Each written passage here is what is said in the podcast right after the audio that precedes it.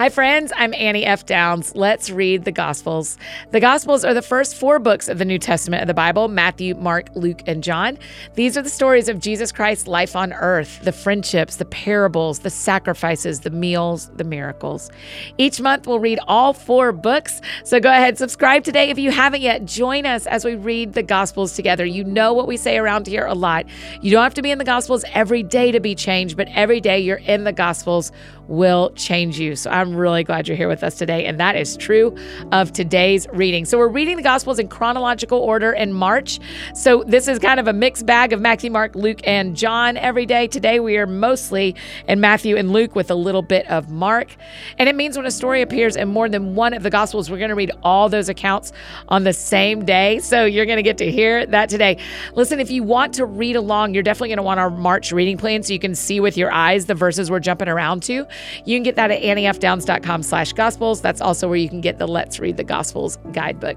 So each day this month, I'm going to tell you the scripture references and the stories are the main themes that we're going to hit. So today is March 9th, day nine, and here's what I'll be reading Matthew chapter 11, 20 through 30, Luke chapter 7, 36 through 50, Luke chapter 8, 1 through 3, Mark 3, 20 to 30, Mark 12, 22 through 45, Mark 3, 31 to 35, Matthew 12, 46 to 50, Luke 8, 19 through 21, Mark 4, 1 through 9, Matthew 13, 1 through 9, Luke 8, 4 through 8, Mark 4, 10 through 20, Matthew 13, 10 through 23, and Luke 8, 9 through 15.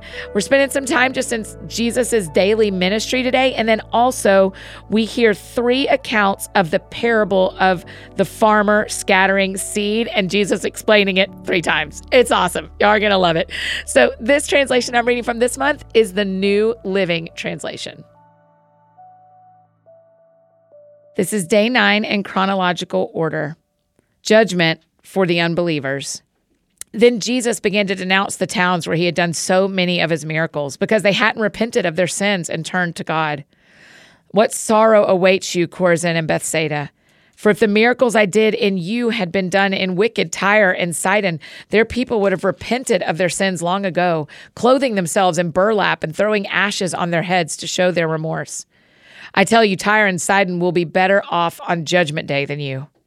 And you people of Capernaum, will you be honored in heaven? No, you will go down to the place of the dead. For if the miracles I did for you had been done in wicked Sodom, it would still be here today. I tell you, even Sodom will be better off on judgment day than you. Jesus' prayer of thanksgiving. At that time, Jesus prayed this prayer. O Father, Lord of heaven and earth, thank you for hiding these things from those who think themselves wise and clever, and for revealing them to the childlike. Yes, Father, it pleased you to do it this way. My Father has entrusted everything to me. No one truly knows the Son except the Father, and no one truly knows the Father except the Son, and those to whom the Son chooses to reveal him. Then Jesus said, Come to me, all of you who are weary and carry heavy burdens, and I will give you rest. Take my yoke upon you. Let me teach you, because I am humble and gentle at heart, and you will find rest for your souls. For my yoke is easy to bear, and the burden I give you is light. Jesus anointed by a sinful woman. One of the Pharisees asked Jesus to have dinner with him, so Jesus went to his home and sat down to eat. When a certain immoral woman from that city heard he was eating there, she brought a beautiful alabaster jar filled with expensive perfume. Then she knelt behind him at his feet, weeping. Her tears fell on his feet, and she wiped them off with her hair. Then she kept kissing his feet and putting perfume on them.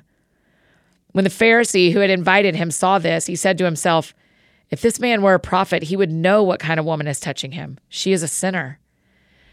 Then Jesus answered his thoughts. Simon, he said to the Pharisee, I have something to say to you. Go ahead, teacher, Simon replied. Then Jesus told him this story. A man loaned money to two people, 500 pieces of silver to one and 50 pieces to the other. But neither of them could repay him, so he kindly forgave them both, canceling their debts. Who do you suppose loved him more after that? Simon answered, I suppose the one for whom he canceled the larger debt. That's right, Jesus said. Then he turned to the woman and said to Simon, Look at this woman kneeling here. When I entered your home, you didn't offer me water to wash the dust from my feet, but she has washed them with her tears and wiped them with her hair. You didn't greet me with a kiss, but from the time I first came in, she has not stopped kissing my feet. You neglected the courtesy of olive oil to anoint my head, but she has anointed my feet with rare perfume. I tell you, her sins, and they are many, have been forgiven, so she has shown me much love. But a person who is forgiven little shows only little love. Then Jesus said to the woman, Your sins are forgiven. The men at the table said among themselves, Who is this man that he goes around forgiving sins? And Jesus said to the woman, Your faith has saved you. Go in peace. Women who followed Jesus. Soon afterward, Jesus began a tour of the nearby towns and villages, preaching and announcing the good news about the kingdom of God. He took his 12 disciples with him, along with some women who had been cured of evil spirits and diseases. Among them were Mary Magdalene, from whom he had cast out seven demons, Joanna, the wife of Chuza, Herod's business manager, Susanna, and many others who were contributing from their own resources to support Jesus and his disciples. Jesus and the Prince of Demons from Mark. One time, Jesus entered a house and the crowds began to gather again. Soon, he and his disciples couldn't even find time to eat. When his family heard what was happening, they tried to take him away. He's out of his mind, they said. But the teachers of religious law who had arrived from Jerusalem said, He's possessed by Satan, the prince of demons. That's where he gets the power to cast out demons. Jesus called them over and responded with an illustration. How can Satan cast out Satan? He asked. A kingdom divided by civil war will collapse. Similarly, a family splintered by feuding will fall apart. And if Satan is divided and fights against himself, how can he stand? He would never survive. Let me illustrate this further. Who is powerful enough to enter the house of a strong man and plunder his goods? Only someone even stronger, someone who could tie him up and then plunder his house. I tell you the truth, all sin and blasphemy can be forgiven, but anyone who blasphemes the Holy Spirit will never be forgiven. This is a sin with eternal consequences. He told them this because they were saying he's possessed by an evil spirit. From Matthew. Then a demon possessed man who was blind and couldn't speak was brought to Jesus. He healed the man so that he could both speak and see. The crowd was amazed and asked, Could it be that Jesus is the son of David, the Messiah? But when the Pharisees heard about the miracle, they said, No wonder he can cast out demons. He gets his power from Satan, the prince of demons. Jesus knew their thoughts and replied, any kingdom divided by civil war is doomed. A town or family splintered by feuding will fall apart. And if Satan is casting out Satan, he is divided and fighting against himself. His own kingdom will not survive. And if I'm empowered by Satan, what about your own exorcists? They cast out demons too, so they will condemn you for what you have said. But if I'm casting out demons by the Spirit of God, then the kingdom of God has arrived among you.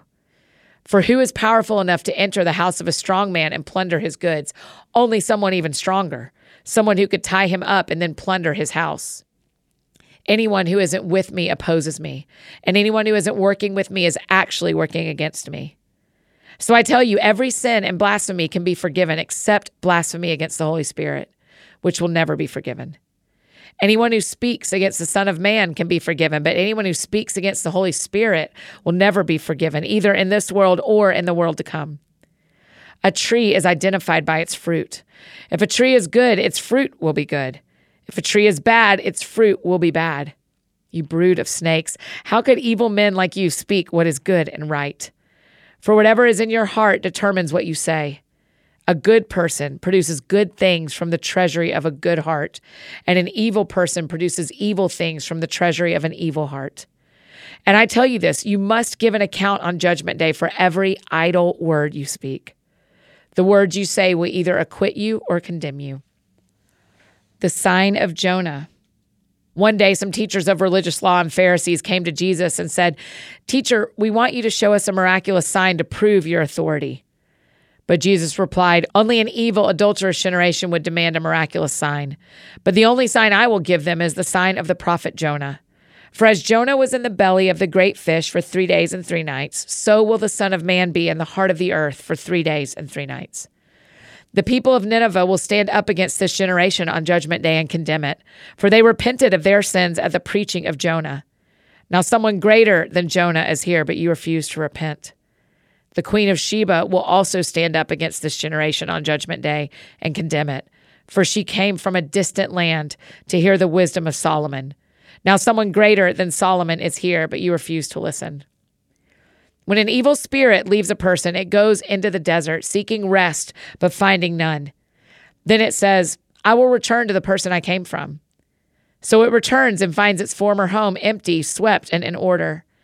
Then the spirit finds seven other spirits more evil than itself, and they all enter the person and live there. And so that person is worse off than before. That will be the experience of this evil generation. The true family of Jesus from Mark. Then Jesus' mother and brothers came to see him. They stood outside and sent word for him to come out and talk with them. There was a crowd sitting around Jesus, and someone said, Your mother and your brothers are outside asking for you. Jesus replied, Who is my mother? Who are my brothers? Then he looked at those around him and said, Look, these are my mother and brothers. Anyone who does God's will is my brother and sister and mother. From Matthew.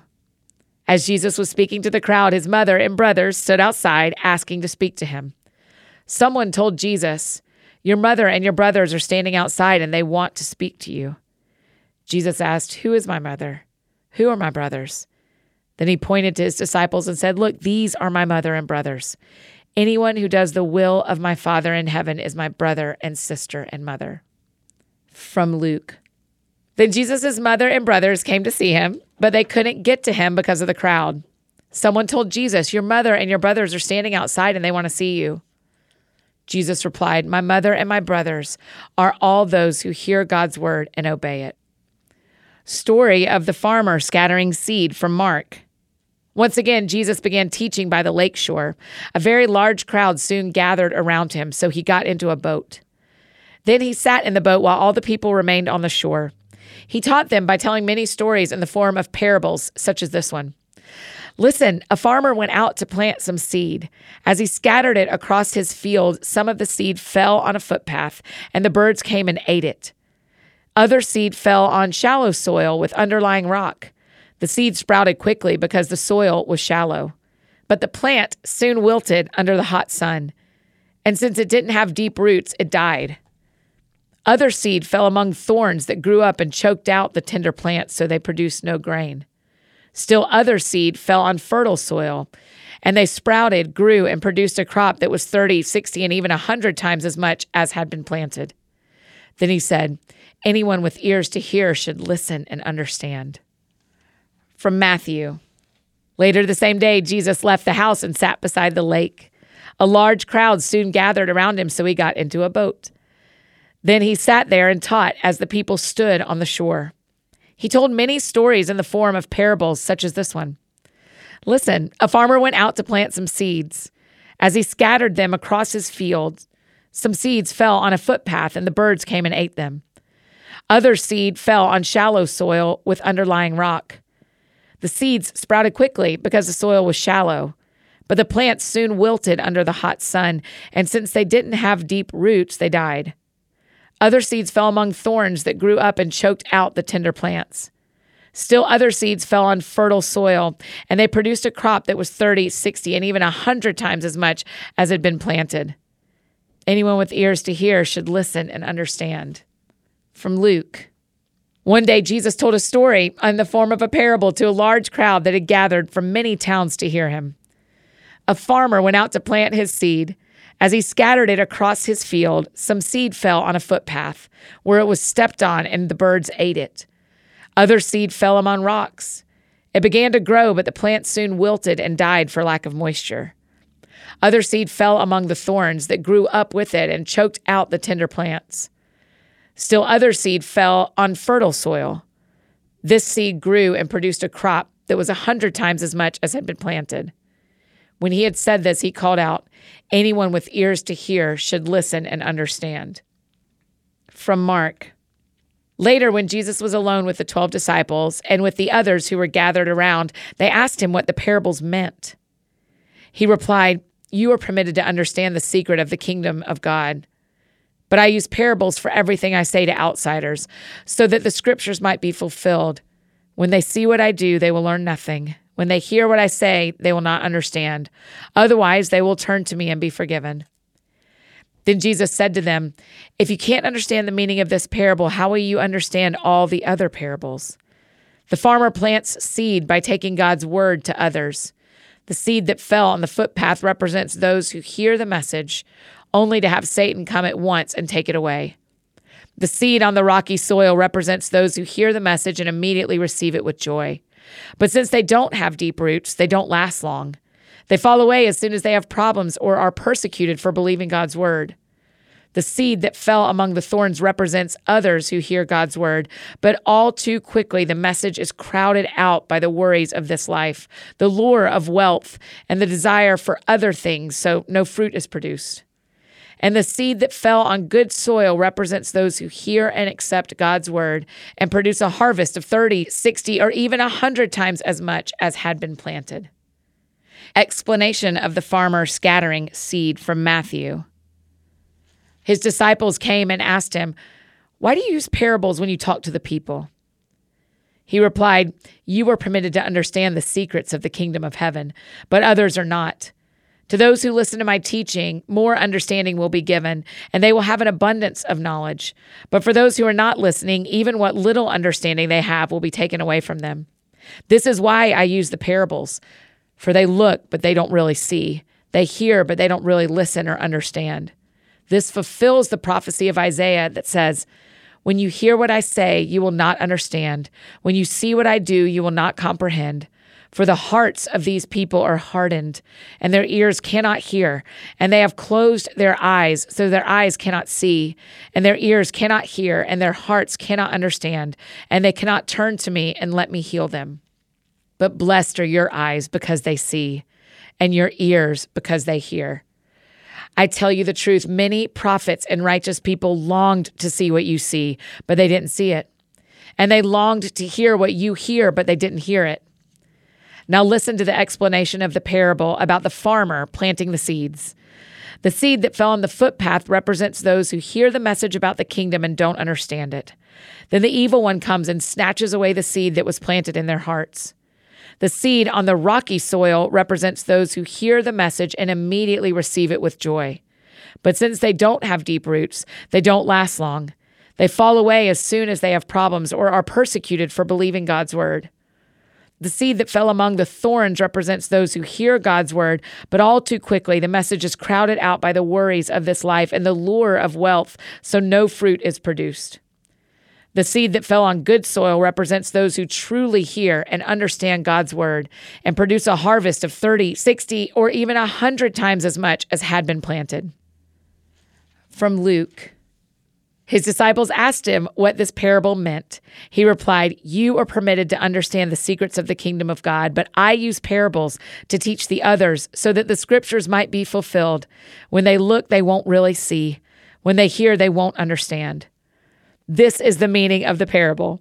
The seed is God's word. The seeds that fell on the footpath represent those who hear the message only to have the devil come and take it away from their hearts and prevent them from believing and being saved. The seeds on the rocky soil represent those who hear the message and receive it with joy. But since they don't have deep roots, they believe for a while, then they fall away when they face temptation. The seeds that fell among the thorns represent those who hear the message, but all too quickly, the message is crowded out by the cares and riches and pleasures of this life. And so they never grow into maturity. And the seeds that fell on the good soil represent honest, good hearted people who hear God's word, cling to it, and patiently produce a huge harvest. That is day nine in chronological order. Let's pray together. Yeah, God, it's that last verse. Let us be good soil. Seeds that fall on good soil represent honest, good hearted people who hear God's word, cling to it, and patiently produce a huge harvest. That is what we want to do with our lives, God. That is what we want to do. So make us good soil, give us good seed, give us patience to let things grow. And would our lives, would each of our lives be 30, 60, 100 times more impactful than we could have done and ever dreamed of doing because um, because you're the one who does the miracle multiplication thing. So We love you, Jesus. Thanks for explaining this story three times to us. We are really grateful. In Jesus' name we pray. Amen.